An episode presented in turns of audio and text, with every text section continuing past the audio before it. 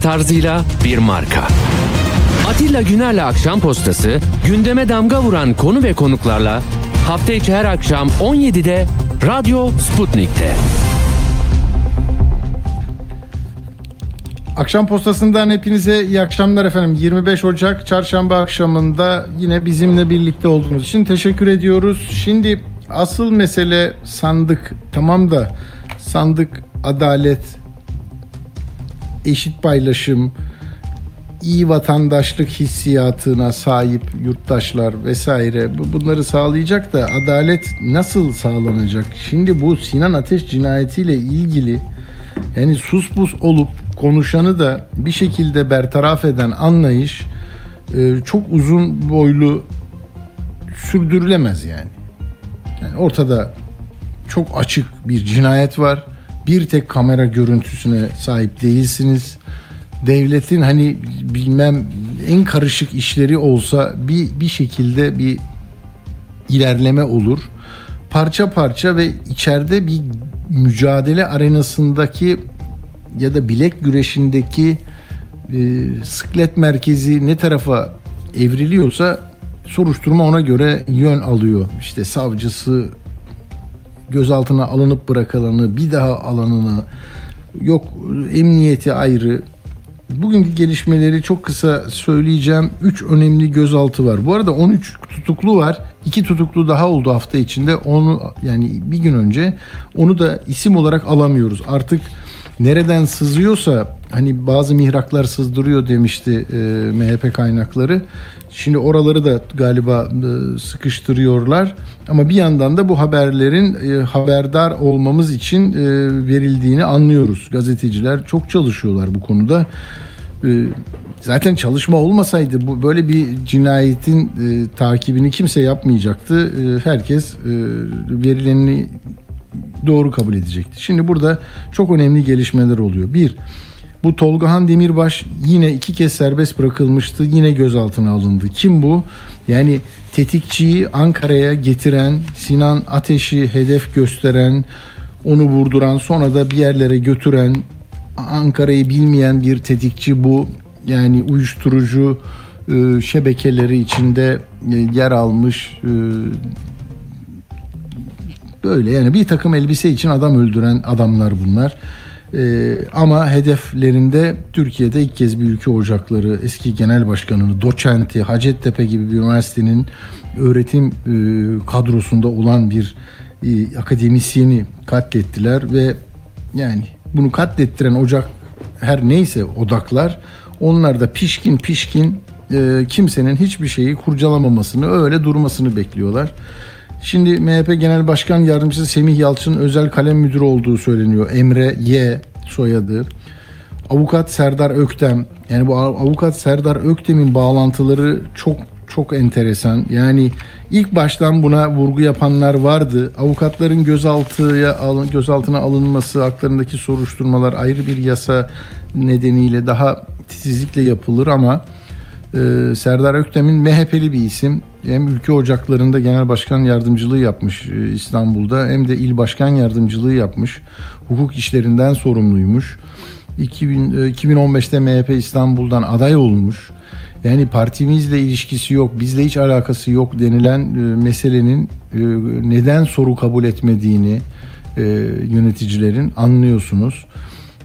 Burada işte bizim Maltepe Gül Suyu'nda uyuşturucu çetelerine hayır diyen gençlere kurşun sıkıp birisini öldüren Doğukan Cep de e, değil mi?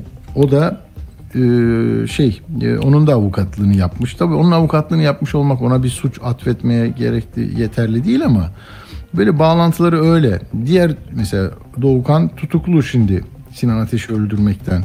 E şey de öyle Ufuk Köktürk o da MHP İstanbul İl Yönetimi'nde.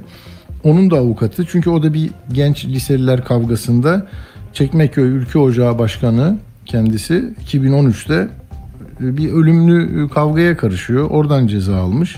Ama 15 ay cezaevinde kalmış. Çıkmış. Şey zaten diğeri Doğukan 2016'dan beri hiçbir yerden açık vermiyor. Korunuyor, kollanıyor. Hatta dedi ya Türk Gün gazetesinde yazan bir vatandaş Ya o gitti DHKPC'li birisini öldürdü. Siz onun intikamını mı alıyorsunuz dedi. Yani akla ziyan, beyinleri hakikaten çalışamaz hale getiren e, açıklamalar, savunmalar, püskürtmeler, susturmalar arasında adalet aranıyor. Burada en önemli şey politik, ideolojik tutum değil. Bence en önemli şey hani bugün e, Akşener'in de söylediği gibi iki kız evladının babası ya. E, çocukların adları e, Bengisu birisini hatırlıyorum. Şimdi dinleyeceğiz. Yani inanılır gibi değil. Orada e, bir empati yapın diyor Akşener. Erdoğan'a dedi ki yani böyle bir torunların olduğunu düşün. Allah vermesin yani babaları e, ölüyor ve onlar bu adaletin yerine getirilmesini istiyorlar. Hani her şeyde tek adamsın bunu niye halletmiyorsun dedi. Bir onu dinleyelim tekrar devam edeceğiz buna.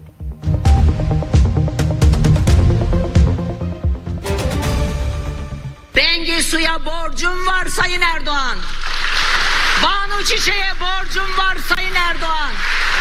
Ayşe Ateş'e borcum var Sayın Erdoğan. Musa Ateş'e borcum var Sayın Erdoğan.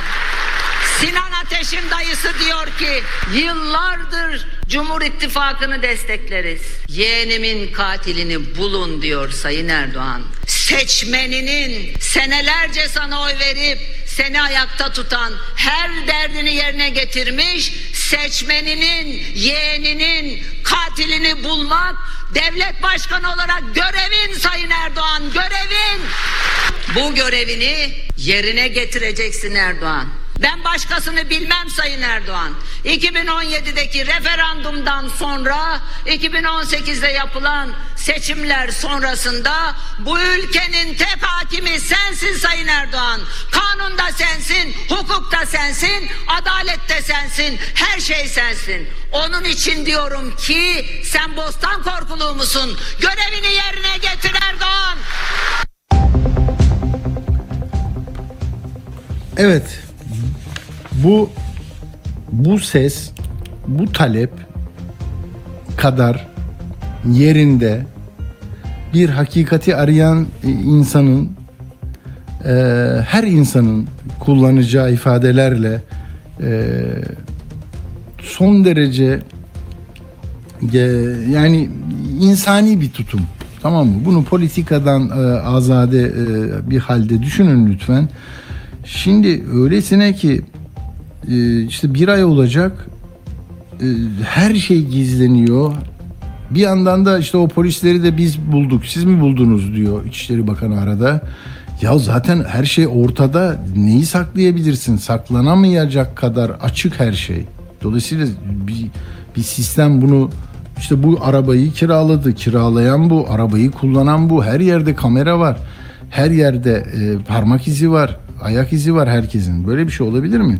Ama önemli olan irade. Yani buradan e, Maltepe'de e, uyuşturucuya hayır diyen gençlere kurşun sıkanın e, Sinan Ateş'le ne meselesi olabilir? Onu oradan bulup çıkaran e, odaklar ondan ne ne ne muradı vardı ki onu kullanıp ortadan kaldırdılar bir doçenti. Yani e, bu, bu mümkün değil ya. Şimdi bakın MHP Genel Sekreteri Bursa Milletvekili İsmet Büyükataman açıklama yapmış.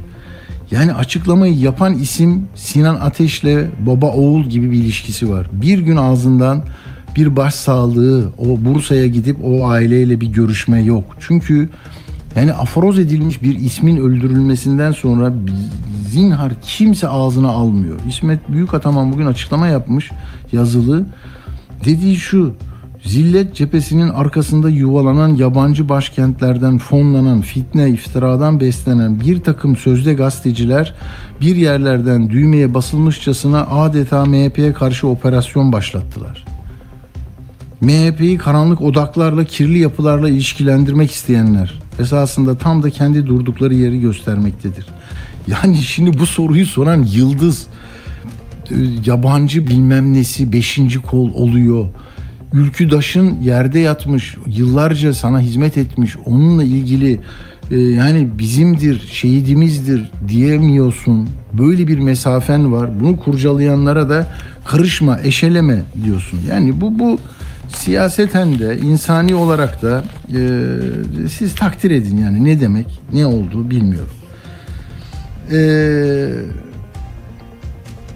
şimdi buradan e, bir sonuç çıkacak mutlaka bir sonuç çıkacak ve herhalde önümüzde 100, 100 kaç gün sonra bir seçim var 108 gün sonra bir seçim olması ihtimali ve seçimdeki değişim olma ihtimali bu soruşturmada eksik kalan kısımları yavaş yavaş tamamlatıyor. Böyle düşünüyorum ben. Çünkü ya her şey ortaya çıkacak. Kamera görüntüleri silinemez. Kim sildi ortaya çıkacak. Gelenler, gidenler, kim nereye bıraktı. Hepsi biliniyor bunun. Yani güç dengesi içinde bunlar nereye kadar gidecek, gitmeyecek mi? Bir arkadaş ne demişti geçenlerde hani gazeteci değil ama bir vatandaş da konuştuğumda şunu dedi. Bir bakarsınız buradan geriye doğru çok çok ciddi bir şekilde giderler ve MHP'nin hiç hoşuna gitmeyecek bir sonuç çıkar. Ee, Bahçeli ne demişti? İşte bir ülkücüyü bile vermem. Gel gücün yetiyorsa gel al. Kimseyi de ezdirmem. Milliyetçi hareketi de e, heba etmem gibi. Yani şimdi tam sözleri değil biliyorsunuz onu. Onu dedikten sonra bir de burada şimdi MHP'li bir yöneticiye oradan bir bağlantıya gelirse hakikaten çatır patır olur. Ee, bilmiyorum yani burası Türkiye her şey olabilir ama Bengisu ve Banu Çiçek için bunu e, Türkiye'nin boynuna e, yani boynunun borcu bunu çözmek lazım. Onun dışında e, yani üç ileri yargılatmam demişti yani böyle şimdi yani burada yargılamaya dönük MHP'li olduğu alenen ortada olan ama her bünyede var bu kardeşim yani bizde hiç kimse suç işlemez denemez ki. Yani o zaman Alaaddin Çakıcı cezaevinden niye duruyordu? Kürşat Yılmaz'la fotoğraf çekirken niye olmuyordu? Yani şey e, oluyor. Herkes suç işleyebilir. İşte ama cezasını da çeker yani. Cezaevine girer sonra da çıkarmak istersiniz çıkar. Ama e, yani soruşturmayı önlemek, engellemek falan mümkün değil böyle şeyleri. Aklından bile geçirmesin kimse. Siz işte bu şartlar altında bir seçime gidiyorsunuz. Ee, EYT meclise gelmiş. Gözünüz aydın. Yani bugün mü, yarın mı, Aralık mı, Ocak mı derken işte Mart'ta maaşlarınızı alacaksınız. İyi. Burada da e, bir şeyler e, gelişecek herhalde. Altılı masada yarın oturuyor. Ne demiş Babacan? Biz şimdi şey yapmayacağız. Hemen e, bir, bir aday ismi götürmeyeceğiz. Önce usul, yöntem onları konuşacağız diyor. Peki 11 il başkanı özür dilerim 11 Büyükşehir Belediye Başkanı CHP'den Millet İttifakı ile seçilmişti. Onlar bir araya geldiler. Hatta işte bir açıklamayla Kemal Bey'i destekleyeceklerine dair e, yorumlar yapılıyordu. Araştırmacılar da onu söylemişti. Şimdi e, o çıkmadı ama Kemal Bey ile de görüşmüşler bir iki eksikle. Orada da yani biraz acele edelim adayımızı gösterelim demişler. Kemal Bey'in adaylığına e, dönük e, şeyleri, destekleri sürüyor. Onu öyle görmemiz lazım. Bir de HDP meselesi var. Şimdi e, HDP'de de yöneticiler ne dediler? Bir seçim var. Seçimi yapalım. Ondan sonra bu kararı verin. Şimdi seçim arifesinde bizim de hani başımızda böyle bir demokrasinin kılıcı gibi sallamayın bunu. Raportör bakmış. Yok demiş. Yani bu talep yerinde değil biz seçimi dikkate almadan karar verebilir Anayasa Mahkemesi demiş. Bakalım üyeler buna ne diyecekler hep birlikte göreceğiz. Ama başörtüsü e, ile ilgili e, referandumda karar vermenizi isteyen bir anlayış var galiba. E, o da şu yani hem Cumhurbaşkanlığı seçimi hem milletvekili seçimi bir tane de başörtüsüyle ilgili eksik olduğu düşünülen Kemal Bey tarafından kanunla düzenlenecekti. Gollük pası aldım ben deyip bunu e, tam böyle penaltı noktasına koydular. Oradaki metin kavgası da dün komisyonda sıkıntıya yol açmış. Şimdi dikkatlice baktım da size oku, okuyacağım onu. Ee, şimdi AK Parti diyor ki metin şöyle hiçbir kadın dini inancı sebebiyle başını örtmesi ve tercih ettiği kıyafetlerden dolayı e, eğitim ve öğrenim, çalışma, seçme, seçilme, siyasi faaliyette bulunma, kamu hizmetlerine girmeyle diğer herhangi bir temel hak ve hürriyeti kullanmaktan ya da kamu veya özel kesim tarafından sunulan mal ve hizmetlerden yararlanmaktan hiçbir surette yoksun bırakılamaz. Zaten bunu aşan Türkiye bunu böyle kaleme almanın ne a, alemi var dedirtiyor insana ya. Şimdi CHP de demiş ki İyi Parti ile beraber temel hak ve hürriyetlerin kullanılması ile kamu veya özel kesim tarafından sunulan mal ve hizmetlerden yararlanılması hiçbir kadının başının örtülü veya açık olması şartına bağlanamaz. Şimdi yani dini inancı sebebiyle koyduğunuz zaman endişe şu ki e, yani diğerleri inançsız mı oluyor? Bir, bir de dini inançlar böyle tek yekpare bir şey değil ki. Son derece karmaşık e, itaatler var, mezhepler var, e, tarikatlar var, cemaatler var, örgütler, yapılar var. Yani 500 kişiyi yanına alan bambaşka bir okuma yapıp bir şey e, iddia ediyor ve öyle yaşıyor. Ama belki kamuda e, burkayla gelinemeyeceği için hani böyle e, endişe yaratmıştı. Sonunda e, diyorlar ki e, evet bunu böyle yapalım. Sonra da hiçbir kadın dini inancı sebebiyle başını örtmesi veya tercih ettiği kıyafetinden dolayı eğitim, öğrenim, çalışma, seçme, seçilme işte aynısını yapıyorlar. Hani burada da başının dini inancı sebebiyle başını örtmesi ve tercih ettiği kıyafetinden dolayı diye e, devam ediyor. Yani bunu bile hayır yukarıda çünkü formüle edilmiş ya istemiyoruz sizin düzeltme talepleriniz yerinde değil diye şey yapmışlar. E, kabul etmemiş iktidar kanatı MHP ile AK Parti. İşte CHP ve İyi Partililer dışarı çıkmışlar falan orada tatsız bir hikaye var. Ama aile maddesi onlar çıktıktan sonra geçmiş o 41. madde var ya ne diyorlardı? Ailenin korunması, evlilik birliği ancak kadınla erkeğin evlenmesiyle kurulabilir diye bir şey girdi. Yani şey olmasın diye yanlış evlilikler olmasın hani hem cinsiyle evlenmesin yanlışlık olur falan diye. Çünkü böyle bir talep yok dedi e, geçenlerde CHP'li sözcü. Baktık hiç kimse hani erkek erkeğe kadın kadına evlilik için böyle bir e, dünyada pek çok yerde olduğu gibi bir e, nikah hakkı istememiş. Böyle bir tehlike de yok deniyor ama sonunda e, tablo bu. Bilmiyorum buradan ne çıkar nasıl e, ee, sizin önünüze bir sandık gelse Ömer Çelik'i dinledim. Ömer Çelik diyor ki yani inancı sebebiyle lafı çok önemli orada diyor. Çünkü diyor 28 Şubat sürecinde bizim kadınlarımızın, e, üniversiteli kızlarımızın başını bu modayı sevmiyoruz, bu moda iyi bir moda değil diyerek yasaklamadılar ki. Hani e, inançları nedeniyle bunları ortaya koyuyorlar ve e, dinin e, sembolleriyle geliyorlar. Laik bir ülkede olmaz dendi diye e, yani biraz da ben de ekledim. Böyle bir şeyler söyledi. Yani birbirimizi kandırmayalım diyor. Bu dini inançla ilgili bir şey. Yani taş, tartıştığımız şeye bak. Yani mahallede, köyde, kasabada bunlar yani kim açık kim kapalı eğer çok büyük mahalle baskısı yoksa özellikle artık Türkiye kentlerde yaşıyor ya. Kentlerde yaşıyoruz. Dolayısıyla ee, herkesin kendi ayrı e, şeyi var. E, yaşam alanı var.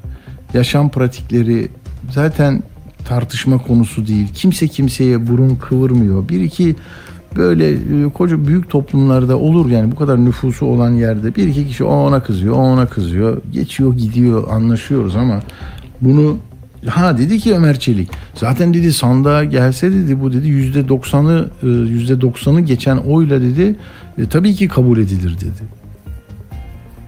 Ya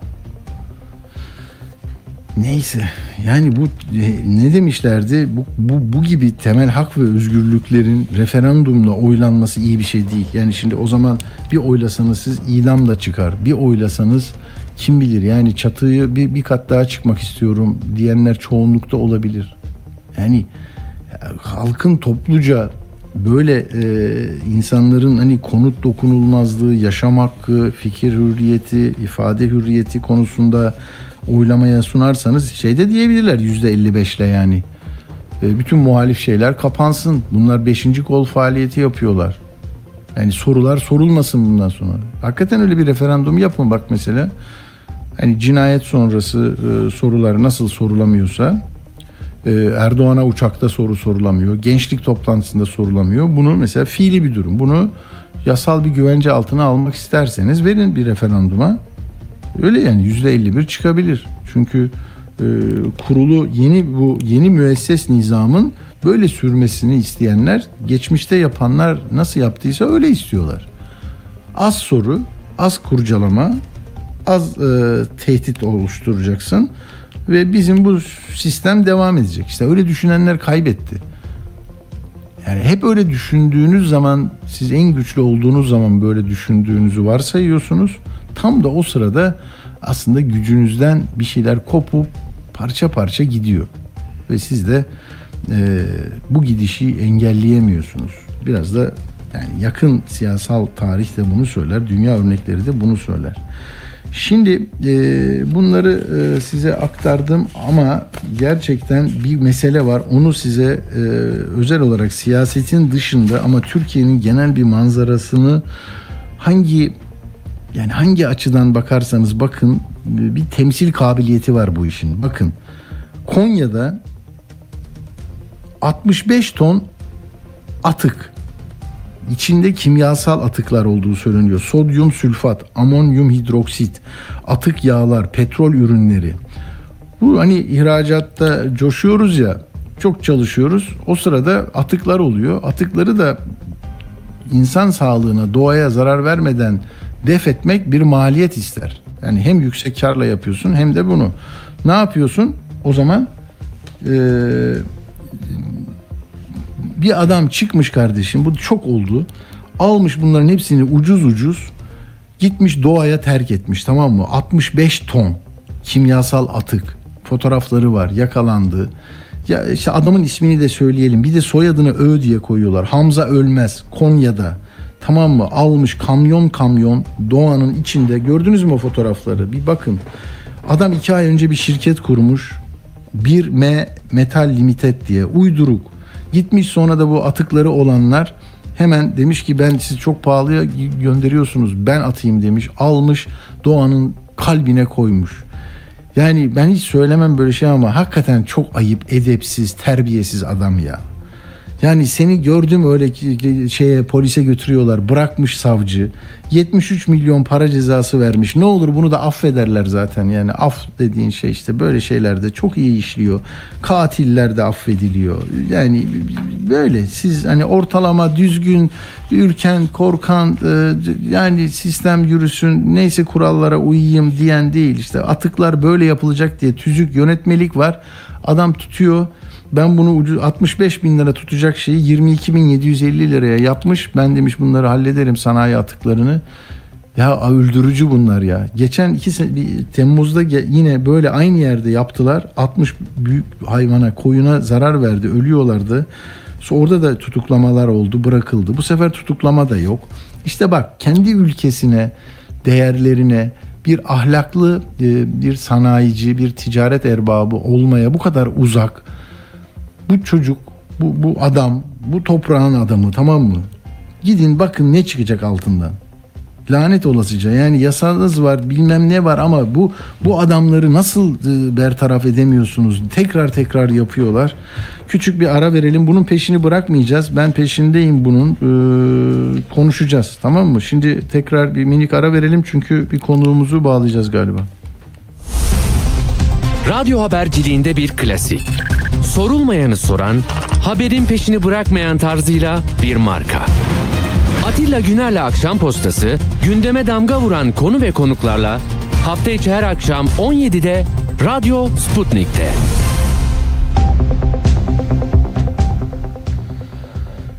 Evet efendim şimdi bağlantı olursa Ali Mahir Bey ile konuşacağız. Bir televizyon programı uzun sürdü. O yüzden herhalde e, uygun uygun mu acaba arkadaşlar? Ben de mesaj attım. E, tamam. E, çünkü orada bir sıkıntı oldu. Ben de duramadım. Devam ediyorum. Ne yapayım? Şimdi e, anayasa değişikliğini sizler için işte her şeyi değiştirecekler böyle güzel güzel devam edecek. ve siz de borçlu yapılanmasını da halledeceksiniz değil mi? Borçluysanız e, işte ehliyetlerinizi geri alacaksınız. Sosyal konutlarınız olacak. Ne istiyorsunuz ya? Doğal gaz depolarınız olacak. Bir sürü şeyiniz olacak. Tamam mı? Şimdi e, peki ben buradan başka bir yere gitmem lazım. Evet peki bunu söyleyeyim. Bana haber verin çocuklar. Yoksa başka konulara geçmem lazım. Şimdi bizim Kanal D'de çalışıyordum ben o zaman. Susurluğun ardından Abdullah Çatlı, Haluk Kırcı, İbrahim Şahin fotoğrafları vardı. Onu biz yayınlamıştık böyle e, bir sünnet düğününde. Bütün kirli ilişki ağları öyle çıkmıştı. Yani Abdullah Çatlı zaten aranıyordu. E, Yedi tiplinin öldürülmesinden ama başka kimliklerle e, devletin içindeki bir güç tarafından korunup kullanıyormuş. Haluk Kırcı öyle. İbrahim Şahin o zaman da şeydi. E, özel Harekat Daire Başkan Vekiliydi. İşte Sami Hoş'tan Yeraltı Dünyası. O e, 18 Ağustos 1995'teki bir sünnet düğününün fotoğraflarıydı. Şimdi de videosunu yayınlamış e, Ankara'dan bir e, şey e, kaynak. O neresiydi? Ankara Masası internet sitesi diyor. Evet çarpıcı yani bazen bugün de aynı fotoğraflar görünüyor ya. Yani işte bir siyasi güç yanında sıkıntı yaratacak adamlar. Al işte ya bu şey de öyle değil mi? Doğukan mıydı? Neydi bu? Şey e, Doğukan Çep. Yani 2013'te gül suyunda öldürüyor. E, nasıl olacak bu? Yani bunun da fotoğrafları var. Bunun da nereye ait olduğu belli. İşte iki tane özel harekatçı götürüyor. Araba kiralanıyor. Orada ağırlayanlar var. Siyaset var. Yani bu fotoğraflara öyle bakın. Ee, şimdi yine bir ara verelim. Benim düzenimi e, ka- karıştırdılar. Ee, bir ara verelim. Konukların yerini değiştirelim. Öyle gidelim. Hadi bakalım. Radyo Sputnik 5 merkezden karasal yayında.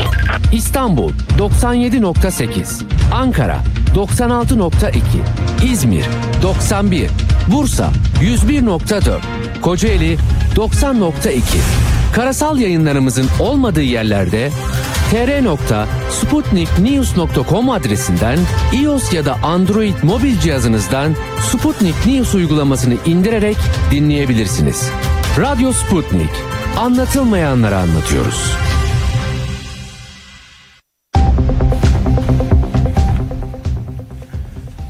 Evet efendim. Şimdi evet bir dostumuz da soruyor. Araç MHP'ye kayıtlı diyorlardı. Çakarlı araç diyorlardı.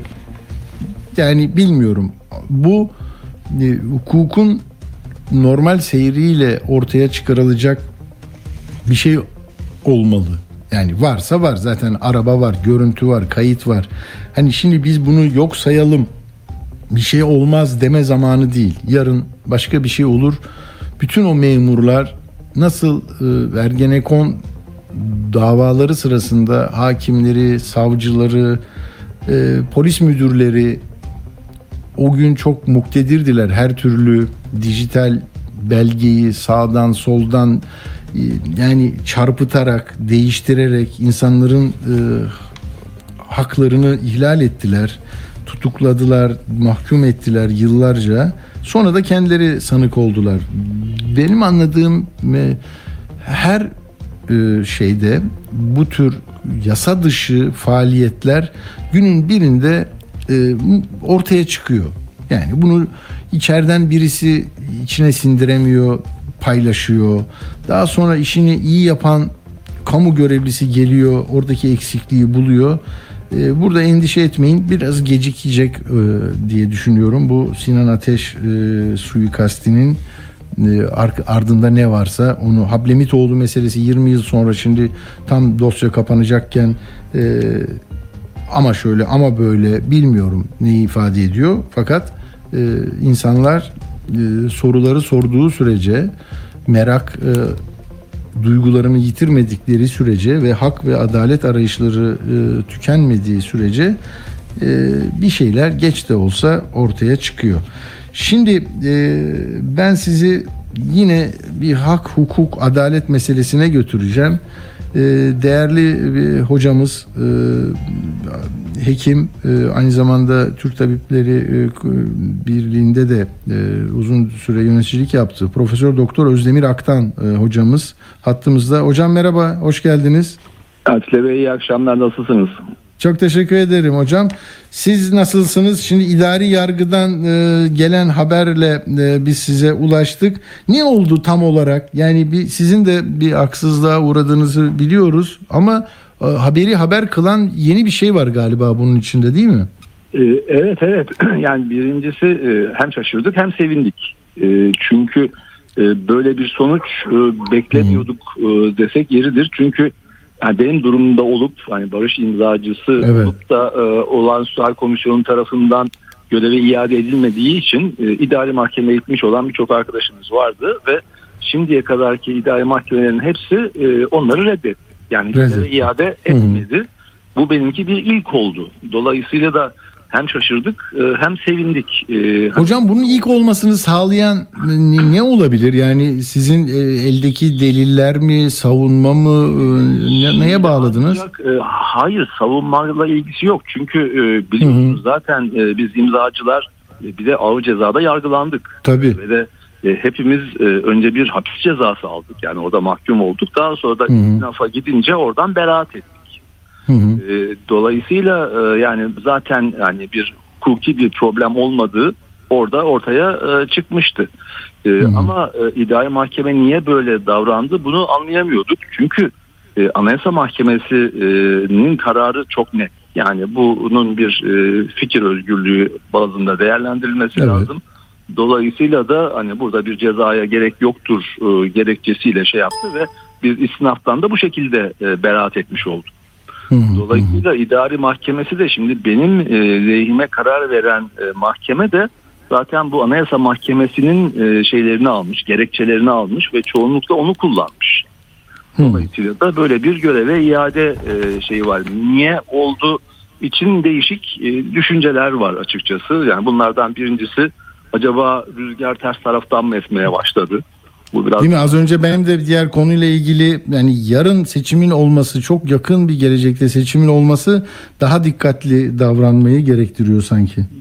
sanki bir o var. İkincisi de tabii bu e, reddedilince sonuçta Türkiye'deki e, yargı yolları kapandıktan sonra bunun Avrupa İnsan Hakları Mahkemesi'ne gideceği kesin. Yani oraya da başvurulacak e, zamanı geldiği zaman.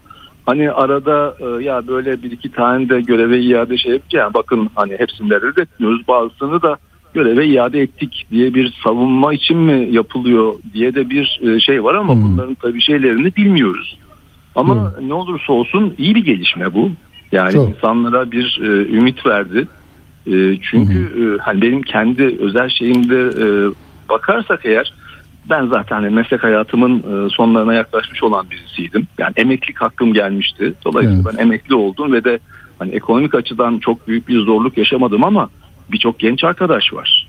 Tabii. Yani e, bunlar işlerinden oldular ve de sosyal bilimciler e, başta Evet. olmak üzere onlar iş bulamadılar. Hakikaten şey yani gelecekte Pasaportları alındı e, hocam değil mi? Pasaportları alındı, gidemediler, yakınları gidemedi. Bir sürü e, ağır sorunlar çıktı.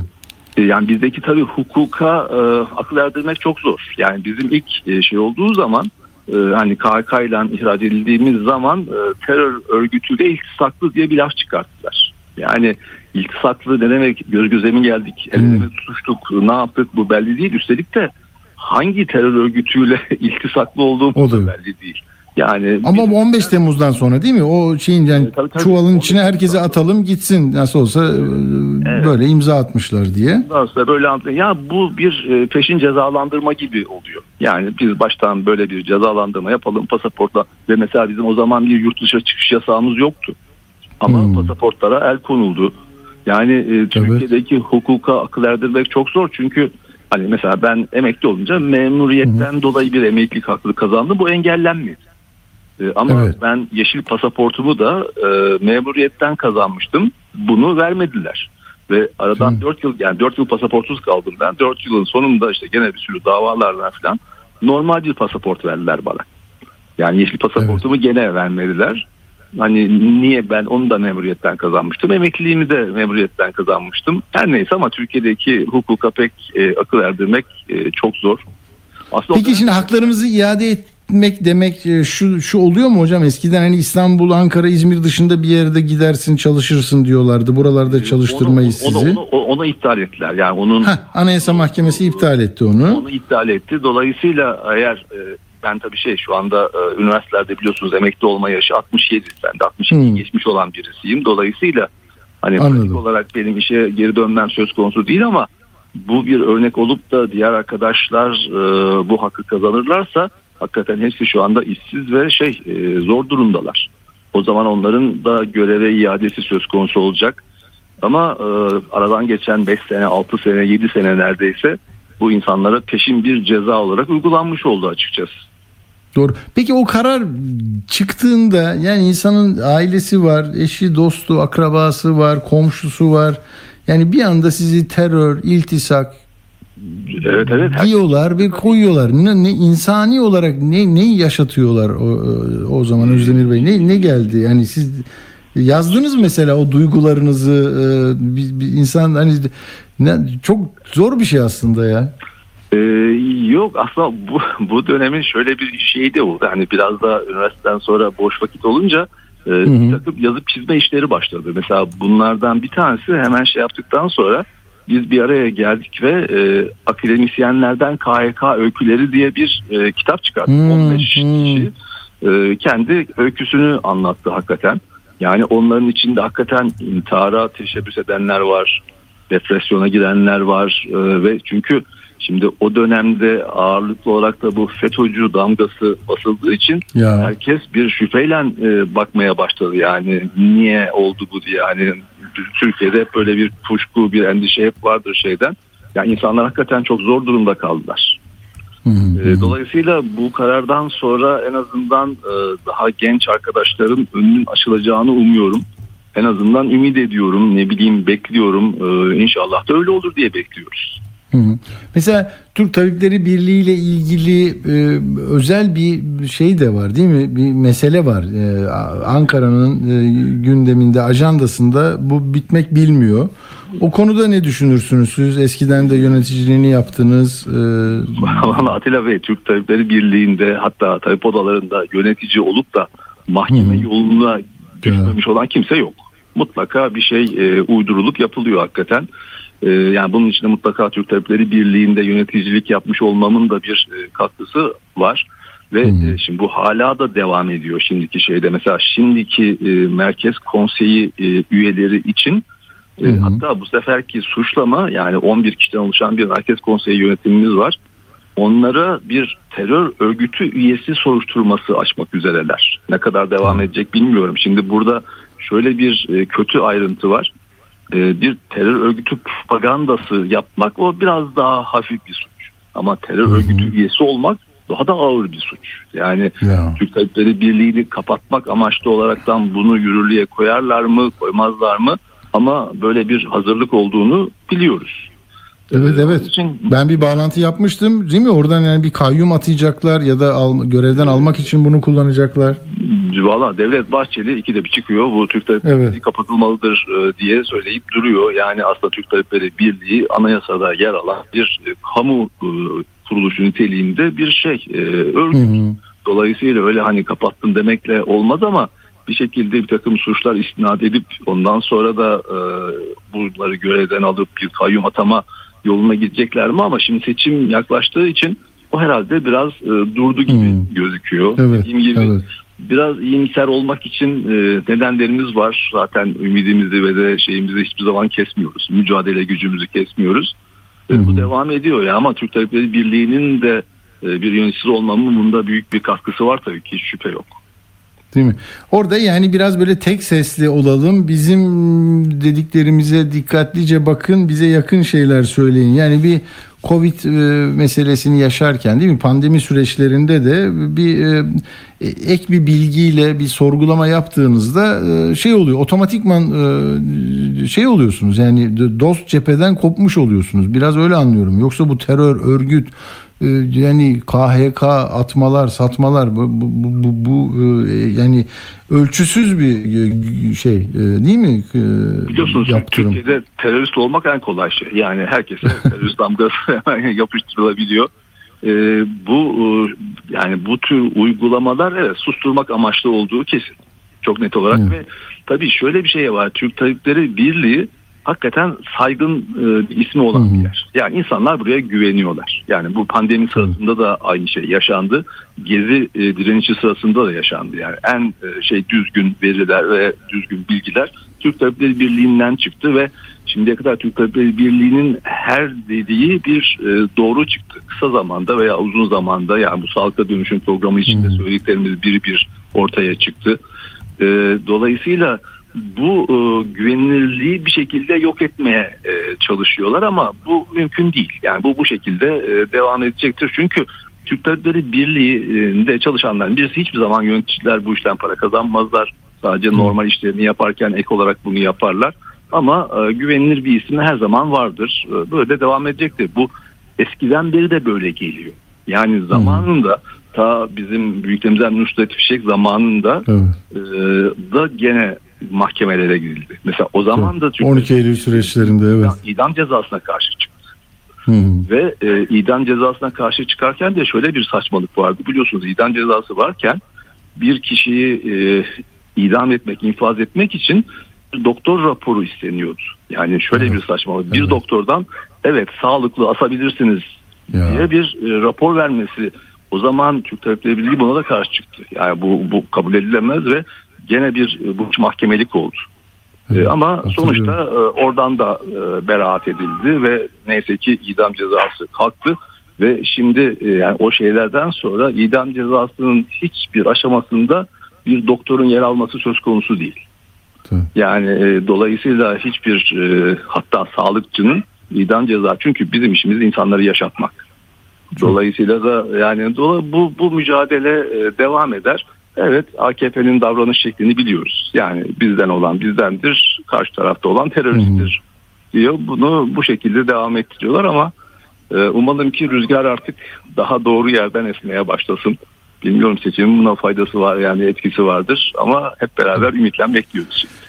Peki bu kararda o çerçevede e, iyimser kılıyor insanı. O yüzden de hem sizin sesinizi duyalım istedik. Profesör Doktor Özdemir Aktan çok teşekkür ediyoruz. Sağ olun Ben efendim çok teşekkür katıldığınız ederim için. Atilla Bey. İyi günler sağ olun. Sağ olun. Çok teşekkürler. Evet buradan Uğur'a gidelim bakalım. Uğur Koçbaş neler yapıyor? Biraz da onu dinleyelim. Uğur. Merhaba. Evet Uğur ne oluyor? Dünyada ne oluyor? Memlekette benim görmediğim bir şey var mı belki yayına hazırlanırken? Bir konuk Evet, kaçtı gitti neyse konunun ismini söylemeyeyim şimdi. Şimdi bu Hazine ve Maliye Bakanı Nurettin Nebati Bloomberg'e bir e, yani Hmm. Bloomberg Nebati ile ilgili bir haber yayınladı az önce. E, Hı birkaç saat önce. Orada çok enteresan ifadeler var. Şimdi Nebati diyor ki fiyat istikrarını yavaş yavaş sağlayacağız. Bilerek ani bir şekilde yapmıyoruz bunu diyor. Yani Ha, serum da öyle ya serum veriyorlar ya ben yatınca ben şimdi tıp tıp doktorunun arkasından olduğu için hani benim aklıma serum geldi. Hani serumu da az az veriyorlar ya. Bize Tamam ama yani enflasyon böyle indiğince aniden indiğince inebilecek bir şey mi ki? E, bu ani bir şekilde enflasyon düşürülmüyor. O enteresan. E, bir de daha daha da enteresanı dövizden kurtulmanın tek yolu vardır. Dövizden gelir elde etmenin artık gerçekleşmeyeceğine ilişkin inancın artması ve bunu yaparken de alternatif alanların oluşturulması. Şimdi Hı. dikkat ediyoruz. Nasıl AKM. bu alternatif alanlar? Yok değil. İstihbarat Konut. finans kurumları kanununun bir an önce geçmesi lazım. Türkiye Müslüman bir Hmm. ülke. Türkiye'de birçok insan faiz enstrümanından faydalanmak istemiyor. Parasını da korumak istiyor. Nereye? Faize yatırmayınca iki alan kalıyor. Ya dövize ya altına bağlayacak ya da gayrimenkule. Yani biz İslami finans kurumları kanununu çıkartırsak bütün bu para aslında şeye akacak diyor. Bu kurumlara akacak diyor. Enteresan. 21 21 yılda çıkmamış mı ya? Bir sürü katılım fonları var, bir sürü şeyler var. Evet, enteresan. Ne bir daha Yani ha belki de O konuda bir mecbur mu bırakacaklar yani? Ama yani bu. çok da zannetmiyorum yani. Çünkü Türk halkının e, altına ve dövize yönelik iştahı her zaman vardır. Yani bu yıllardır gelen bir alışkanlık. Tabii. Yani oradan vazgeçip de aa İslami kurum, finans kurumları kanunu çıktı ben artık bütün paramı oraya yatırayım yani beklentisi bana çok mantıklı gelmedi. E var canım bir sürü finans e, hatta şey dedi ya Erdoğan Var en son tabii. toplantıda. Katılım bankaları var bir sürü. Katılım Bankası demeyelim buna dedi. Ee, Bir şey de ismini de değiştirdi ama e, bir sürü şeyler yapıyorlar. Olmuyor işte gitmiyor. Hani oraya da gitmiyor demek ki. Evet, evet. Hmm. Peki Şimdi Başkan. e, tabii ekonomiden gidersek e, dünya tarafı da var bunun. E, çünkü bir enflasyon ve resesyon korkusu dünyayı sarmış durumda. Yani Hmm. bu sadece iktidarların adımlarını değil, e, şirketlerin adımlarını da çok etkiliyor ve e, şirketlerin tabii böyle bir durumda ilk yapacakları şey ya maliyetleri kısacaklar. E, maliyet kısarken de işte ilk akla gelen çalışan işten çıkartmak. Ya. Şimdi büyük teknoloji firmaları bir toplu işten çıkartma furyası başlattı gibi. Google, Microsoft bugün yine Spotify'dan geldi benzer bir açıklama. Ama Kaç kişi bunlar? Çok insanlar mı Uğur? Nasıl mesela? 3200 Ha. kadar mesela Ford'da e, sadece Köln'deki fabrikada 3200 çalışanı Ford işten çıkartacakmış. Yani böyle yüzlü binli rakamlardan bahsediyoruz. Çok Hmm. yüksek e, anlamda. Şimdi sadece teknolojiyle sınırlı kalmadı. Az önce dedim Ford e, işte otomotive sıçradı. Tabii. E, bankacılık, metal, kripto sektörü bunların hepsinde ardı ardına bir e, işten çıkartma e, tehlikesi baş gösterdi. E, yani inşallah Türkiye'ye bu sıçramaz ama e, bir e, resesyon ve enflasyon korkusu dünyayı sarmış durumda. Bunun dışında bugün çok dünyada tartışılan açıklamalardan bir tanesini Papa yaptı. Şimdi bizde de çok tartışılan bir şey bu LGBT meselesi ya. E, şimdi anayasa değişikliği de yapıldı bu aile, kadın, erkek vesaire. E, şimdi Katolik Kilisesi'nin bu eşcinsellik konusunda çok net bir ve katı bir tavrı vardı. E, çok uzun yıllardır devam eden. Ama Papa Frans Francisco'nun gelmesiyle birlikte burada bir yumuşama e, sezinlemiştik. Şimdi artık çok daha net bir açıklama yaptı ve Papa dedi ki eşcinsellik suç değildir. E, LGBT karşıtı yasalar da adil değildir dedi. Hmm. E, kendi AP ajansına verdiği röportajda. Ben kimim ki eşcinselleri yargılayayım demişti 2013 yılında. O zaman çok tepki çekmişti bu e, bazı din adamlarından. Hatta kardinallerin bile buna karşı çıktıkları e, söylenmişti. E, o da bugün söylüyor bunu. Yani bazı Katolik din adamları bu yasalara destek veriyorlar biliyorum diyor. Ama onlara şefkatli olmaları çağrısı yapıyorum. Hepimiz Tanrı'nın çocuklarıyız. Tanrı bizi olduğumuz gibi haysiyetimiz için savaşmamızı sağlayan gücümüz için seviyor diyor. Ee, Yani bu, bu meselede Katolik Kilisesi'nin tavır değişikliği çok e, önemli e, bence. E, tabii e, Papa'nın kendisini mi bağlar? Çünkü Papa'yı Tanrı'nın temsilcisi olarak gördüğü için Katolikler e, burada keskin bir e, değişim e, olduğunu söyleyebiliriz. E, yeniden Türkiye'ye gelirsem biraz eğlenceli bir mevzu. Futbolla da alakalı biliyorsunuz seviyoruz bu Fenerbahçe Galatasaray meselelerini. Ne- Nereden çıkardın yine Galatasaray'ı mı çıkardın ya? Ben çıkartmadım Ali Koç çıkarttı. Ha, ne yapıyorlar onlar Şimdi- vallahi senin gündeminde vardı. 3-0'lık malum maçtan sonra e, tabii Fenerbahçe e, biraz e, gerilere düşünce e, sportif anlamda başarı da olmayınca e, yani ben bir Galatasaraylı olarak söylüyorum bunu dinleyiciler şey yapmasın alınmasınlar. Çok çok taraflı söylüyorsun. Yani çarşıyı karıştırdı. Fener çarşıyı karıştırdı ki başka şey Galatasaray konuşalım. diye. taraftarı olarak anlatıyorum diyeyim de baştan öyle olsun. Peki. Şimdi Ali Koç'un başkanlık dönemi belki de Fenerbahçe tarihinin en kötü dönemlerinden bir tanesi e, oldu. Yani yıl- yıllardır Fenerbahçe şampiyon olamıyor. Kupa alamıyor. İşte altıncılıklar, yedincilikler, sekizincilikler vesaire. E, tabii durum böyle olunca e, bunu sa- sadece ben söylemiyorum. Bir sürü Fenerbahçeli de söylüyor. Ali Koç e, şeyi tartışma mevzu, mevziini başka yerlere taşımaya çalışıyor. Yani iktidarın da yaptığı gibi ekonomiyi konuşmayalım da başka şeyleri konuşalım mevzusu gibi. Ee, bu genelde Galatasaray oluyor veya başka büyük takımlar oluyor veya hakem camiası oluyor. Şimdi hakemler üzerinden çok büyük tabii tartışmalar var ee, son dönemde alınan kararlar e, işte büyük takımların oynadığı maçlarda verilen kararlar e, nedeniyle ve e, işte bu Galatasaray'ın Sivas Spor maçından sonra başlayan e, Fenerbahçe ile Galatasaray arasında bir gerilim var ve e, Ali Koç dedi ki e, Galatasaray işte zorbalık yapıyor anlamında bir şey söyledi ve e, Galatasaray Başkanı Dursun Özbey'i duelloya davet etti. Dedi ki Ateş mi edecekler birbirlerinde? istediğin kanalda dedi istediğin zaman İstediğin kişilerle seni davet ediyorum. Gel Allah. karşı karşıya gelelim konuşalım. Ee, bu işi masaya yatıralım dedi. Şimdi Galatasaray Başkanı Dursun Özbek de dedi ki sahada yaşanan başarısızlıkları saha dışında telafi etmeye çalışan yaklaşımdır bu dedi. Hmm. Bu, bu tip yaklaşımların Türk futboluna hiçbir faydası olmayacağını sizler de bizim gibi biliyorsunuz diye bir açıklama yaptı. Bunun üzerine Fenerbahçe'den yeni bir açıklama geldi. Olayı saha dışında çıkaran, algı yapan, devletimizin güvencesiyle ülke sınırlarımız içinde oynanan lige nereden aldıkları belli olmayan güç ile bitirtmeyiz tehdidini savuranlar iddiaları karşılıklı konuşalım dediğimizde futbolu saha dışına çıkarmayın yanıtı verdiler. Tarih tekerrürden ibarettir. Geçmişte şaşırmadığımız gibi yine şaşırmıyoruz diye bir açıklama. çocuk yaptı. çocukça şeyler ama ve lisede falan Gerçekten olur öyle. bunlar ha, değil mi? Gerçekten öyle yani. Ya otur Ee, oyna. Yakıştıramadım bak ben de bir Fenerli olarak bizimkilere yakıştıramadım yani. Ama gerçekten de yani bu... e, Kurbağalı Dere'ye yürüyebiliriz biz bu akşam. Kurbağalı Dere'ye gitmemiz lazım. Kaldı mı öyle bir şey Uğur? Kurbağalı Dere var mı hala? Kurbağalı var var, orada? hala kokmuyor artık. Yok ama. yok onun yanında Fener'in küçük şeyleri vardı ya ben çok küçük yaşta orada antrenman yaparlardı falan. Kim bilir ne oldu oraları. Güzel park var. Ee, Yani Ha. güzel oralar gidiyoruz arada. Yani Galatasaraylı da olsak oralardan faydalanıyoruz. Tabii e, son olarak da Oscar'ı söyleyeyim çünkü e, Peki. 12 Mart'ta Oscar e, ödülleri dağıtılacak. Bugün de adaylar açıklandı. Yarın ve herhalde Uğur Ugan daha güzel anlatır bunu ama Hmm. Ee, enteresan bir fantastik film var. Yani e, dünya dışı evrenler keşfederek böyle alternatif hayatlar falan böyle bir tek başına bütün evrenleri kurtarmaya e, çalışan bir e, e, Evelyn isimli bir kadının hikayesi 11 dalda aday gösterildi Oscar'a. Yani ben daha önce hatırlamıyorum Hmm. böyle fantastik bir filmin e, Oscar'da bu kadar yüksek e, belki Avatar olmuştur. Tabii e, Vurgan daha iyi bilir onu da. Hı. Ee, o onun 11 dalda aday olması çok büyük yankı buldu bugün. Bir de e, TRT'nin de içinde bulunduğu e, bu da daha önce olmayan bir şey. Hüzün Üçgeni isimli bir ortak yapım. Ee, en iyi film, en iyi yönetmen ve en iyi orijinal senaryo dallarında Oscar'a aday gösterildi.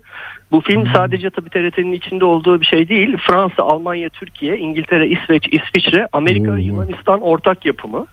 Ee, bir genç çift var e, modellik yapan e, Carl ve Yaya. Bunlar işte milyarder yolcuların bulunduğu süper lüks bir gemiyle Hmm. yolculuğa çıkıyorlar ve orada başlarından geçenlerin konu edildiği bir film.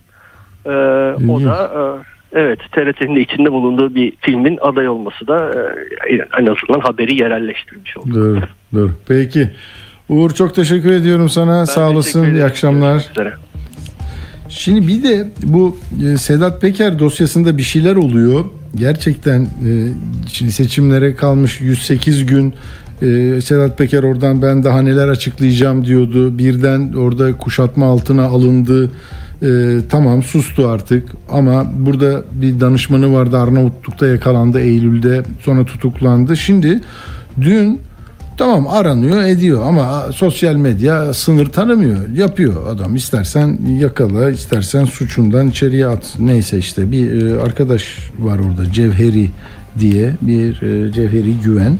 O e, bir gizli tanığın Emre Olur'la ilgili davada gizli tanıklık yapanın bandını yayınladı.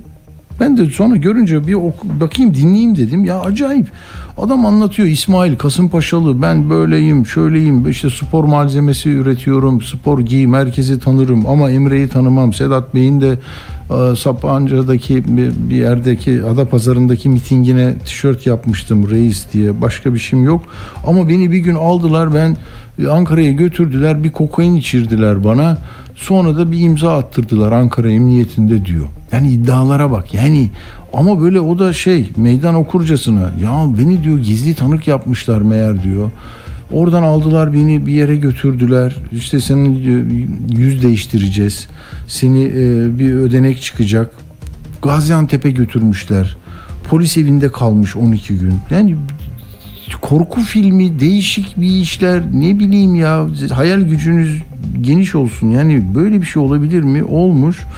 O da diyor ki e, şey beni diyor böyle gizli tanık yazdılar. Sonra da diyor bir pusu kurulacaktı bana ve öldürüleceklerdi. Onu anlatıyor. Şimdi oraları da ne kadar doğru ne kadar yanlış bilmem ama yani şunun üzerine oturtuyor.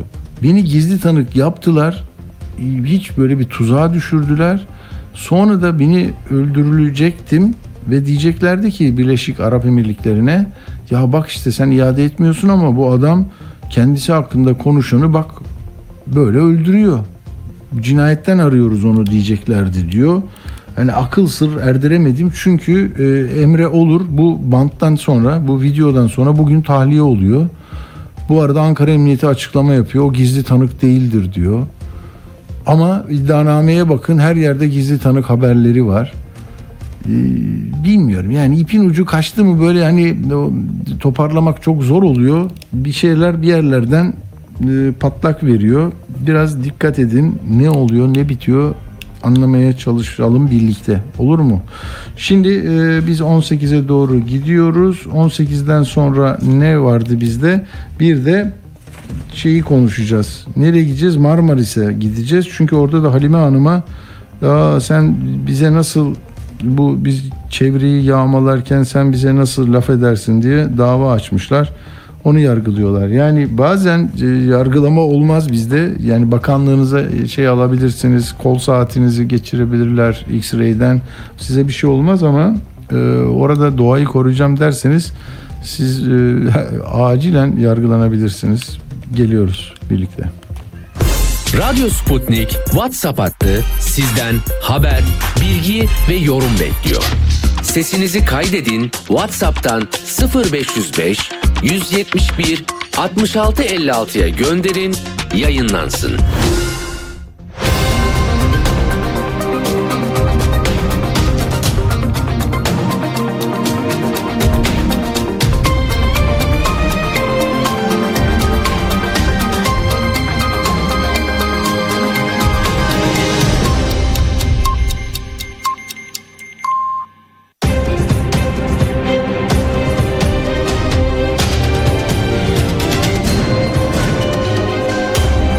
Radyo Sputnik.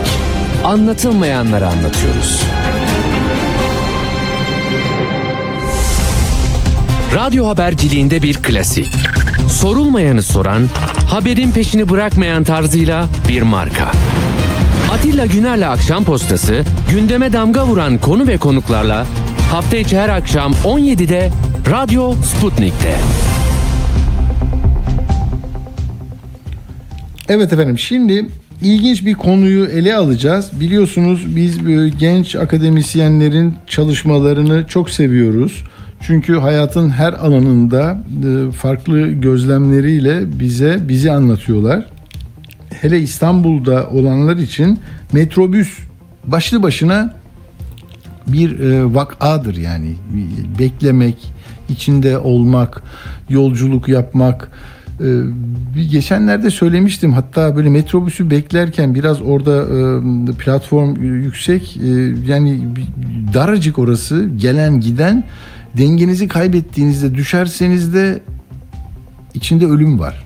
Hakikaten ben yani bir son 2-3 sene içinde iki vefat haberini böyle üzülerek ben de burada duruyorum zaman zaman nasıl ya birisi çarpsa böyle mi yani korunaklı değilsiniz Ee, baştan böyle bir e, sıkıntısı olan beklemeleri falan ayrı bir şey.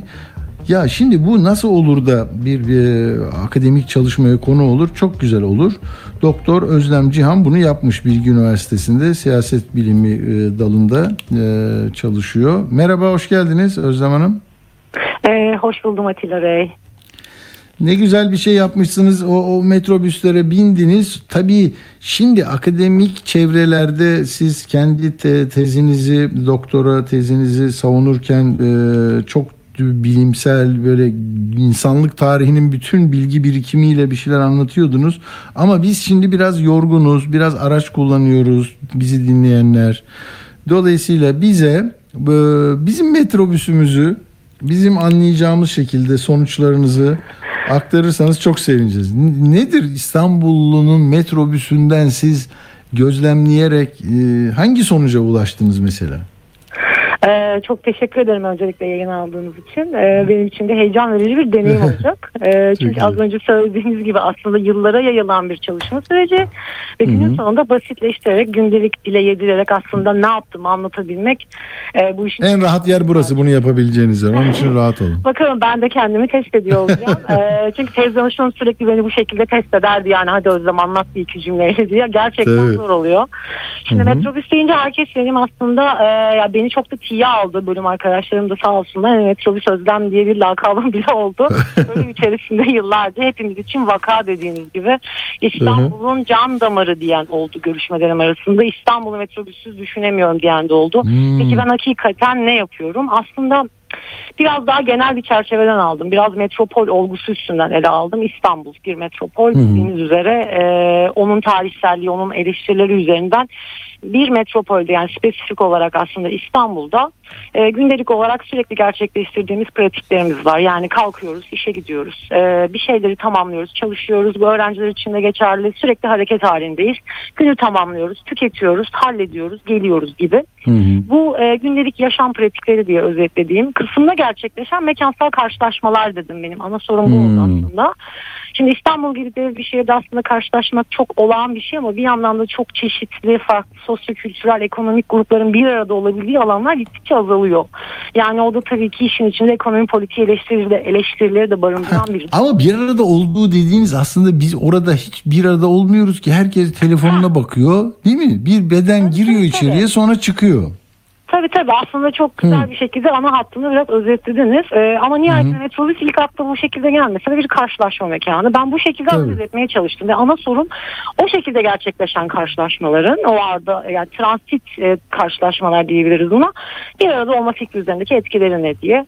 Neler buldum derseniz aslında birkaç katmanda benim bulgularım. Bir gündelik yaşam analizlerimden yola çıkarak şunu söyledim. İstanbul gibi bir metropolde gündelik olarak bu bahsettiğim şeyleri yapıyor olmak e, metrobüse insanları bir yerde mahkum ediyor. Bunu söyleyebilirim.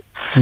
Ee, burada bir karşılıklı bağımlılık ilişkisi var ve evet metrobüs bir can damarı haline geliyor ama metrobüsün e, mesafe ve zamansal anlamda bir e, süre ve e, mesafe maksimizasyonu e, yaptığımı söyleyebiliriz. Transit bir araç olması dolayısıyla. Ha işime yarıyor diyor. İyi yani diyor. Bu iyi ki yaptılar Tabii, bunu tabii. diyor değil mi? Seviyorlar. Ben şu detayı da vereyim. Tabii 29 kişiyle görüştüm ben düzenli olarak Hmm. kullanan. Mülakatlar yaptım. İçimden hiç kimse bana metrobüs gerekli değil demedi. Hepsi için sabit bir gerçeklik var. Metrobüs bir ihtiyaç. Yani bana Oo, ama espri yaptı yapınca da amma kızarlar. Yani burası metrobüse döndü. Sen metrobüsten mi geliyorsun? Böyle küçümseyen, e, öteleyen bir metrobüs şakaları da çok vardır değil Tabii, mi? Tabii tabii metrobüs kendi diline, kendi normlarına, Hı hı. davranış biçimlerine, kalıplarına yani profiline sahip bir şey aslında. Bu da biraz mekansal anlamda ne kadar hani o mekansal üretimin inşa eden o e, yapıların üzerimizdeki etkisini birazcık gösteriyor. Şimdi şey gibi bir şey dendi bana mesela metrobüs profili diye bir şey var dendi. Hı hı. Ee, ben mesela vapurda böyle değilim ama metrobüste bindiğimde bu işte koşan, koltuk kapmaya çalışan, iten ya da tamamen kendini soyutlayan bir kişiye dönüşüyorum diye. Şimdi ben kendimi de zaten düzenli Aa, burası çok güzel ya. Ben de yolculuk yaptım. Hakikaten e, yani nerede duracak, kapı nereye ayarlı, ben bunlara nasıl omuz atarım diye böyle giderek şey oluyorsun. Sen de bir oturmak istiyorsun çünkü Beylikdüzü'ne ka- Beylikdüzü dediğin yer 45 dakika ayakta da gidilmez. Doğru. Böyle gayri insani e, teşebbüslerde bulunabiliyorsun metrobüsçü olarak.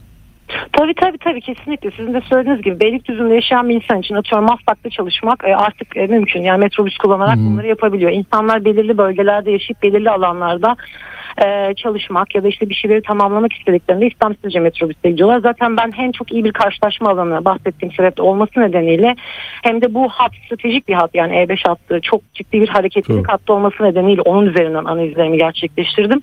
Ve onu sürekli kullandıkça yani günde sabah akşam düşünün haftanın 5 günü ortalama bir saatte işte 2-3 saate gelen bir sürede kullanıyorsunuz. Ee, kalan sürede işinizi falan yapıyorsunuz genel olarak. Öğrenciyseniz okulunuza gidiyorsunuz. Hayat aslında sizi belirli bir döngüye sıkıştırıyor. Hı, hı. Teorik anlamda bu tarz bir gündelik pratiğin bu şekilde hareket etmenin yani yürümek değil bu. İşte denizin üstünde keyifle seyretmek de değil. Aslında bir noktada hedefe odaklanıp o hareket etme deneyimini soyutlayarak o hedefi tamamlamak. Metrobüs yolcusu ve profil de birazcık bu normlar içinden çıkıyor. Ve Hmm. bunun insanlar üzerinde çok ciddi etkileri var. Ben yani çok birbirine paralel ama çok özgün öyküler dinledim. İşte metrobüs insanı körleştiriyor diyen var. Ee, hani nasıl ki bir noktadan sonra burnumuz kötü kokuya alışır ya işte metrobüste öyle bir şey bir yerden sonra görmüyorsunuz bile, duymuyorsunuz bile diyenler var. İnsanlar genel olarak o soyutlanmış halin hatta bir noktada ben bunu biraz yabancılaşma diyorum. O halin tipolojilerini benimle paylaştılar. Peki e, bu şekilde hayatı aslında İstanbul'da dolaşmayı özümseyerek değil, iz bırakarak değil, ilişki kurarak ya da gündelik temas ederek değil ama tüketerek ve transitleşerek geçirmenin Hmm. bir arada olma Ha. fikri üzerine. Ha, hızlı söylediniz ama orada çok önemli şeyler e, de- de- gözümde canlandı. Hakikaten öyle çünkü bu bir seyahat bak benim için o bir seyahat aracı değil. Yani sadece çok, evet, evet. bir yerden ayağımı kesecek, gitmem gereken yere bırakacak. Ama vapur öyle değil mesela. Yani değil mi? YTT otobüsünde bile sağa sola bakabilirsiniz. Bir şeyler olur. Şişli'den Kesinlikle. geçer, Pangaltı'nın yanından. Acayip bir şey o ya. Yani yolculuktan ziyade böyle ışınlanma gibi ama her türlü zorluklarına da katlanacağım bir yolculuk.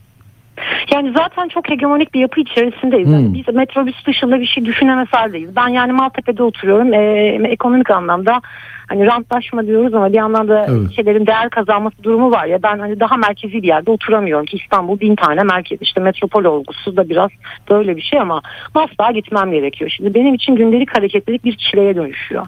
Ve ben istemsizce metrobüsü yolum düşüyor benim bu yüzden. Hmm. Metrobüs evet bir noktada ihtiyacımı karşılıyor. Ben çok hızlı bir sürede çok uzun mesafeleri gidiyorum ama ona bağımlı hale geliyorum. Yürüyebileceğim bir rota varken artık yürümemeye başlıyorum. Metrobüs daha hızlı diye o Hmm. transit hatta e, devam etmeye başlıyorum. Sizin de söylediğiniz gibi vapurla çok karşılaştırma dinledim. Vapurda bir şeyleri yaşayabiliyorsunuz e, dediler bana.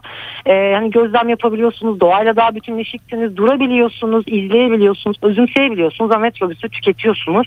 Ki hatta Hmm. daha ileri noktada metrobüs aslında bir deneyim sunmuyor diyen var. E, hatta birkaç kişi söyledi bunu ve bence bu en güçlü eleştiri olabilir. Çünkü bizler aslında gündelik pratikler dediğimiz şeyler bizim deneyim küremizi oluşturuyor ama o kadar tüketimsel ve transit bir modda gittiğimizde aslında insana özgü o deneyim edinme halini kuramıyor oluyoruz. E, Hmm. gündelik yaşamda e, kendimizi gönüllü olarak sürekli organize ettiğimiz hani metropolün yani İstanbul'un bize sunduğu o organize mekansal ve zamansal yapı içinde bir takım şeyleri tamamladığımız bir boşluğa dönüşmeye başlıyor. E, bu yüzden aslında ben bu sıradan olanın hani bunun üzerine çok soru sormayız. Yapmam lazım. Hmm. işe gideceğim. Hayatta kalmam gerekiyor. E ne yapacağım? Metrobüse Hmm. bineceğim. Vapura binemiyorum. Neden? Çünkü Kadıköy'de oturmuyorum. Hani ekonomik sebeplerle. Çok katmanlı dememin sebebi bu. Bunu çok basitleştirmek de Hmm. biraz bu yüzden e, zor ama Anladım. e, Peki Marmaray, Marmaray'la mesela metrobüsün nasıl ayırt etmek lazım?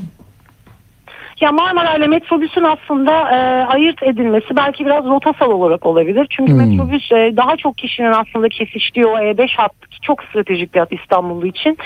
44 durak 52 kilometre e, ve dediğim gibi Maslak, Zincirlik, Zincirlikuyu itibariyle Levent Maslak'tan tutun işte Mecidiyeköy yine bir iş alanı, Çağlayan biliyorsunuz adliye var. İleri gittiğinizde e, ticaret alanları var, işte e, Perpa var, daha ileri gidiyorsunuz Yeni Bosna var. Daha böyle göçmenlerin yani göç alan büyük büyük ilçelerle kesişen bir sürü durak var. E, Marmaray'ın da tabii dev bir e, istasyonu var ama e, Marmaray'a dair hani %100 farklılık sunabilmek için tabii birazcık da Mar- Marmaray'ın demografisine de girmek lazım. Ama bana metrobüs daha kesişen bir hat. Daha e, bu anlamda çoğu Hmm. çeşitli karşılaşmaların hattı gibi geliyor. Doğru. Marmara'da çünkü şey de var. Yani Fener yolu var, Suadiye var değil mi? Yani e, oradan binen belki başka bir güzel bir öğle sonrası kahve içmeye de arkadaşlarına giderken de kullanın. belki Hı? evet o dediğiniz şey var. Yani sahil hattından üste gidiyorsunuz. Biraz banyo treni havası da var. Hani etrafınızı ben e, şunu da söyleyeyim. E5'i izlemek de çok tüketici bir deneyim. Evet. Yani bir saat mi sürüyor? Tamam çok güzel, çok efektif, çok hızlı. Yoksa gidemezsiniz Beylikdüzü'ne diyelim. İşte bir buçuk saat sürüyor ortalama.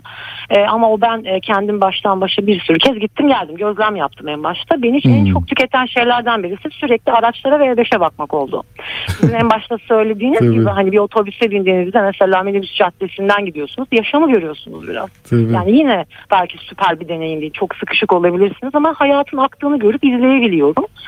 E5 bu bakımdan da tüketici bir deneyim. E, ama hani metropol bireyi olmak buna mahkum olmak mı gibi büyük büyük sorular. Yani Hı hı.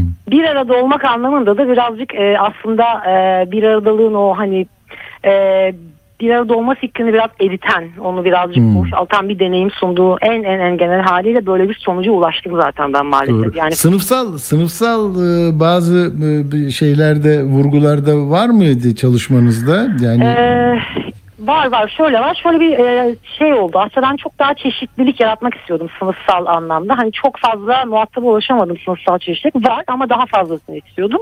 Bunun da sebebi biraz pandemi oldu. Pandemi e, Hmm. başladığında eve yani karantinaya girdiğimde ben henüz sağ araştırmam tamamlanmamıştı. Biraz onun e, sıkıntısını yaşadım ama şöyle söyleyeyim. Metrobüsü herkes kullanıyor gerçekten. Belki en en en yoksun olan değil ama muhtemelen hı. onların hareketliliği daha sınırlı ama ben sabah 6'da da bindiğimde mesela daha beden işçisi yani daha kritik anlamda mavi yakalı diyebileceğimiz insanlar var ama e, daha böyle klasik mesai saati zamanı e, yine bildiğimiz beyaz yakalılar işte plaza çalışanları daha böyle kentli kariyerle. öğrenci çok görürdüm ben üniversite Öğrenci üniversite. çok. Hı. Kesinlikle öğrenci de çok. Çünkü öğrencilerin de bir rutini var inanmazsınız. 5-6 tane öğrenciyle de görüştüm. Ben onlar da yani e, biri Beylikdüzü tarafında oturuyor. işte Uzunçayır'da inip Acıbadem Üniversitesi'ne gitmesi gerekiyor. İnanılmaz bir yolu var yani sabah dersi için.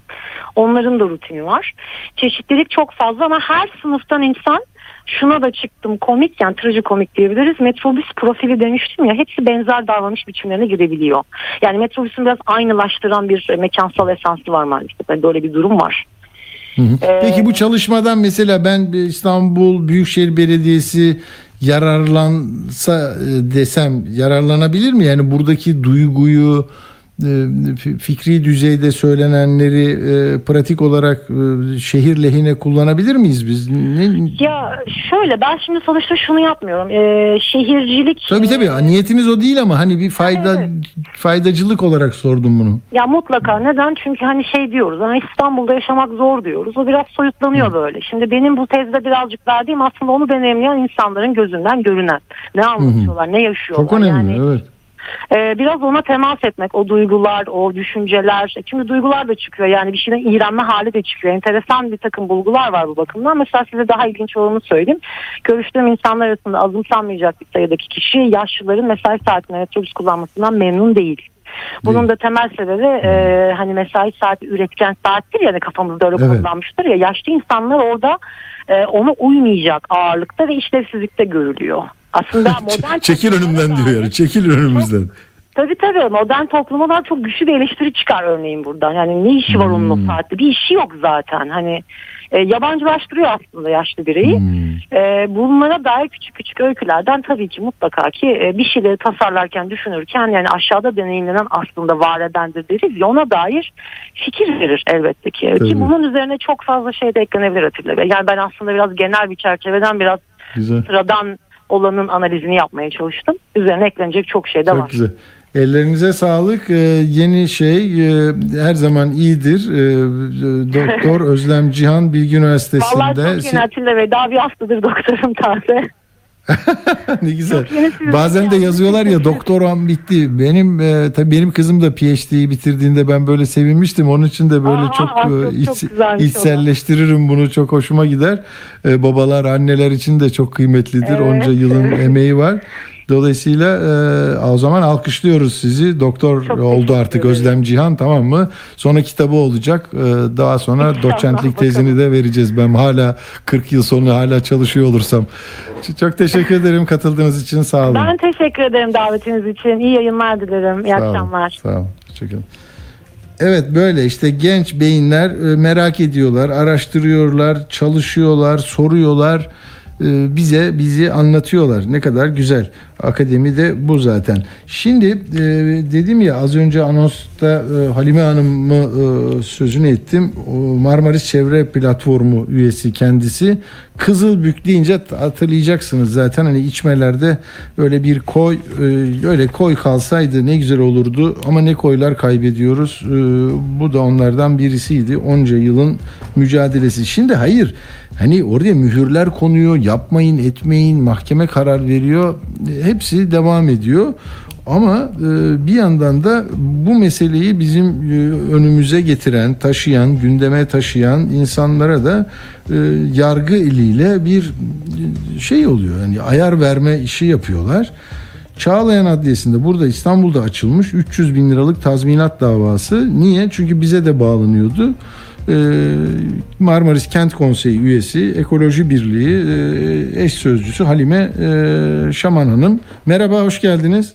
Merhabalar, nasılsınız? Teşekkür ederim. Size diyor ki şirket ya ben buraya koydum bin, bin odalı yer yapıyorum. Gelip benimle uğraşıyorlar. Haksız rekabet. Sizin de mi oteliniz var? Öbür koy sizin mi? Vallahi Haksız ben rekabeti. fena, fena halde bir tüccarım galiba. Çünkü Ya. iki tane DGO ile haksız rekabet yapabiliyoruz.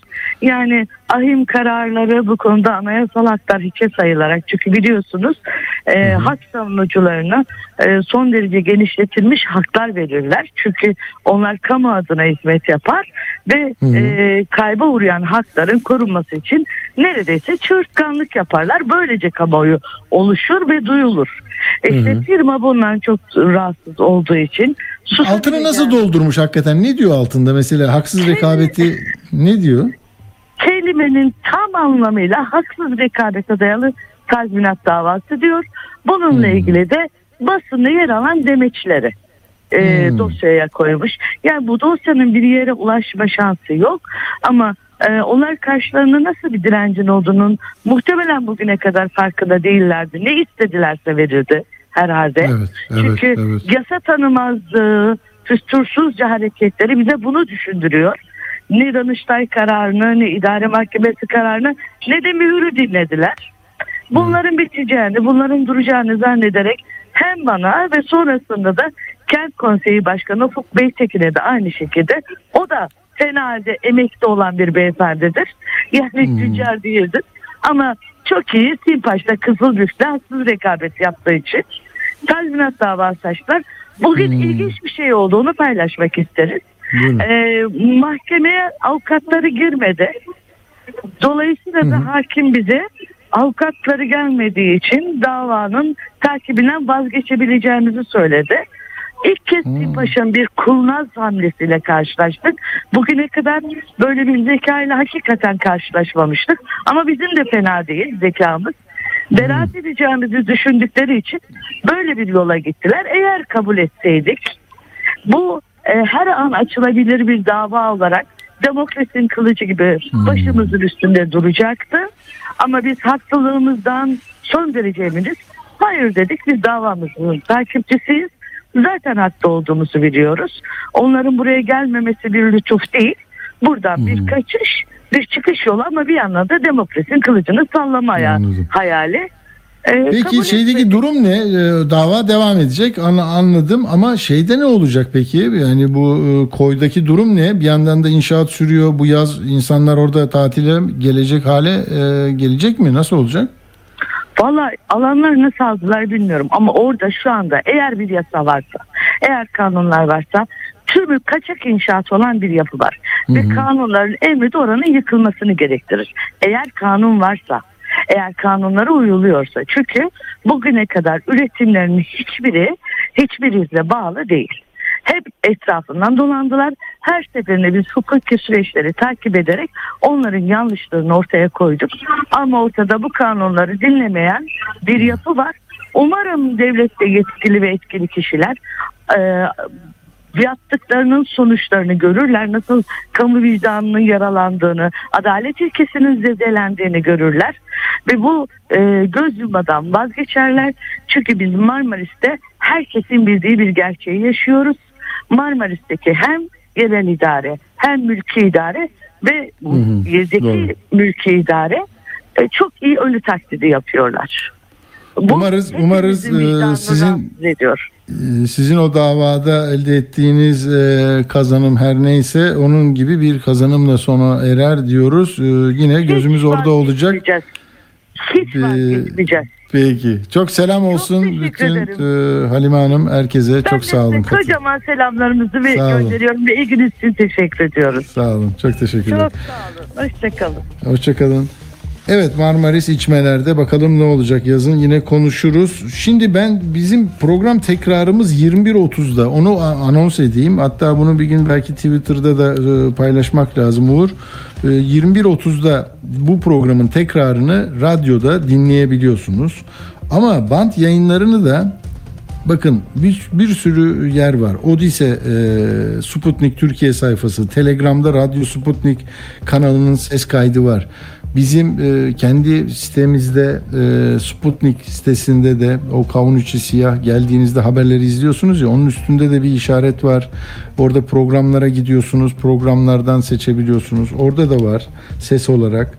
E, ayrıca Apple Post, e, Podcast'te de düzenli orada da Apple'ı olanlar işte bir şey reklam oldu ama neyse tamam yani böyle bir telefona sahip olanlar için de o, o hizmet var.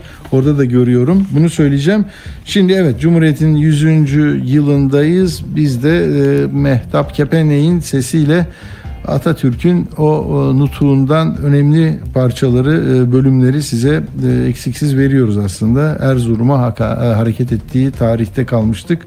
Onu dinliyoruz şimdi. E, Sağlıcakla kalın, hoşça kalın, sevgiyle kalın. Cumhuriyet 100 yaşında. daha zamanda daha büyük işler başaracağız. İşlerin en büyük temeli Türk kahramanlığı ve yüksek Türk kültürü olan Türkiye Cumhuriyeti'dir. Cumhuriyet 100 yaşında. Erzurum'a hareket.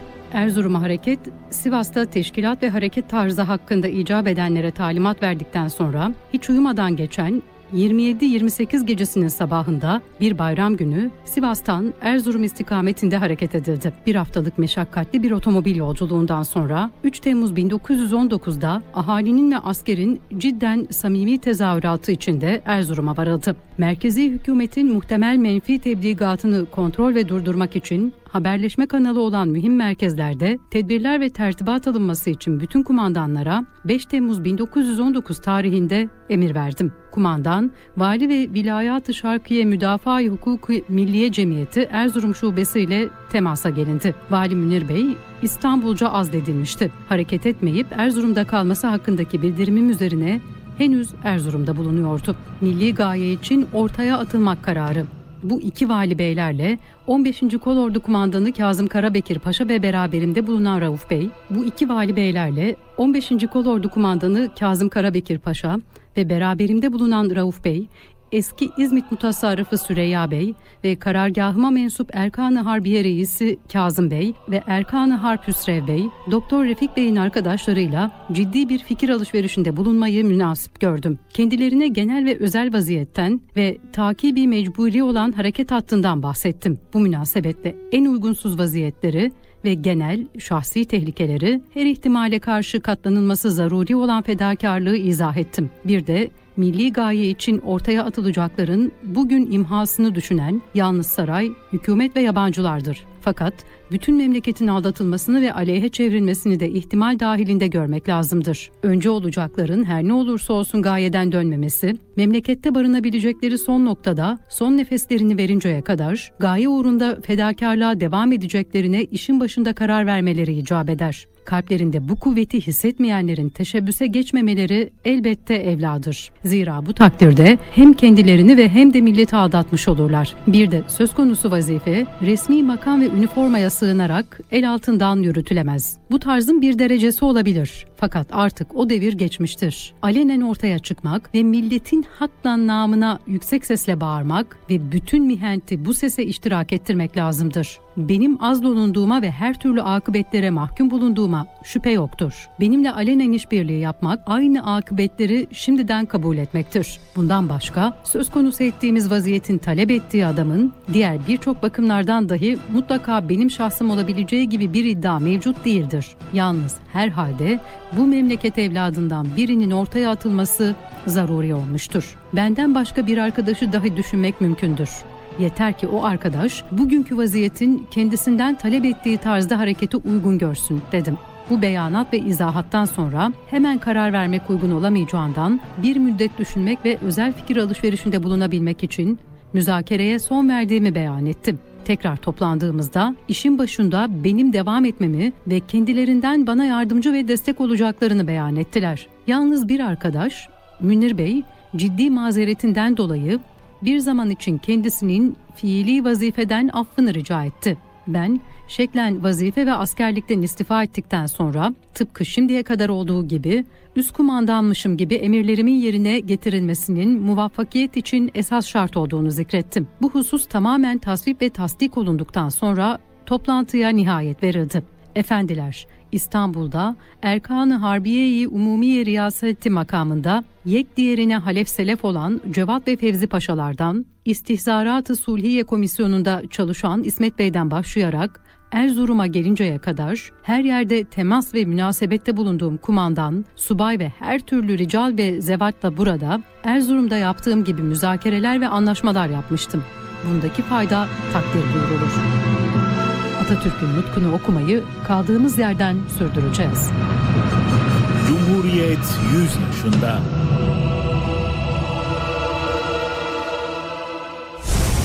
Atilla Güner'le Akşam Postası sona erdi. Radyo haberciliğinde bir klasik. Sorulmayanı soran, haberin peşini bırakmayan tarzıyla bir marka. Atilla Güner'le Akşam Postası gündeme damga vuran konu ve konuklarla hafta içi her akşam 17'de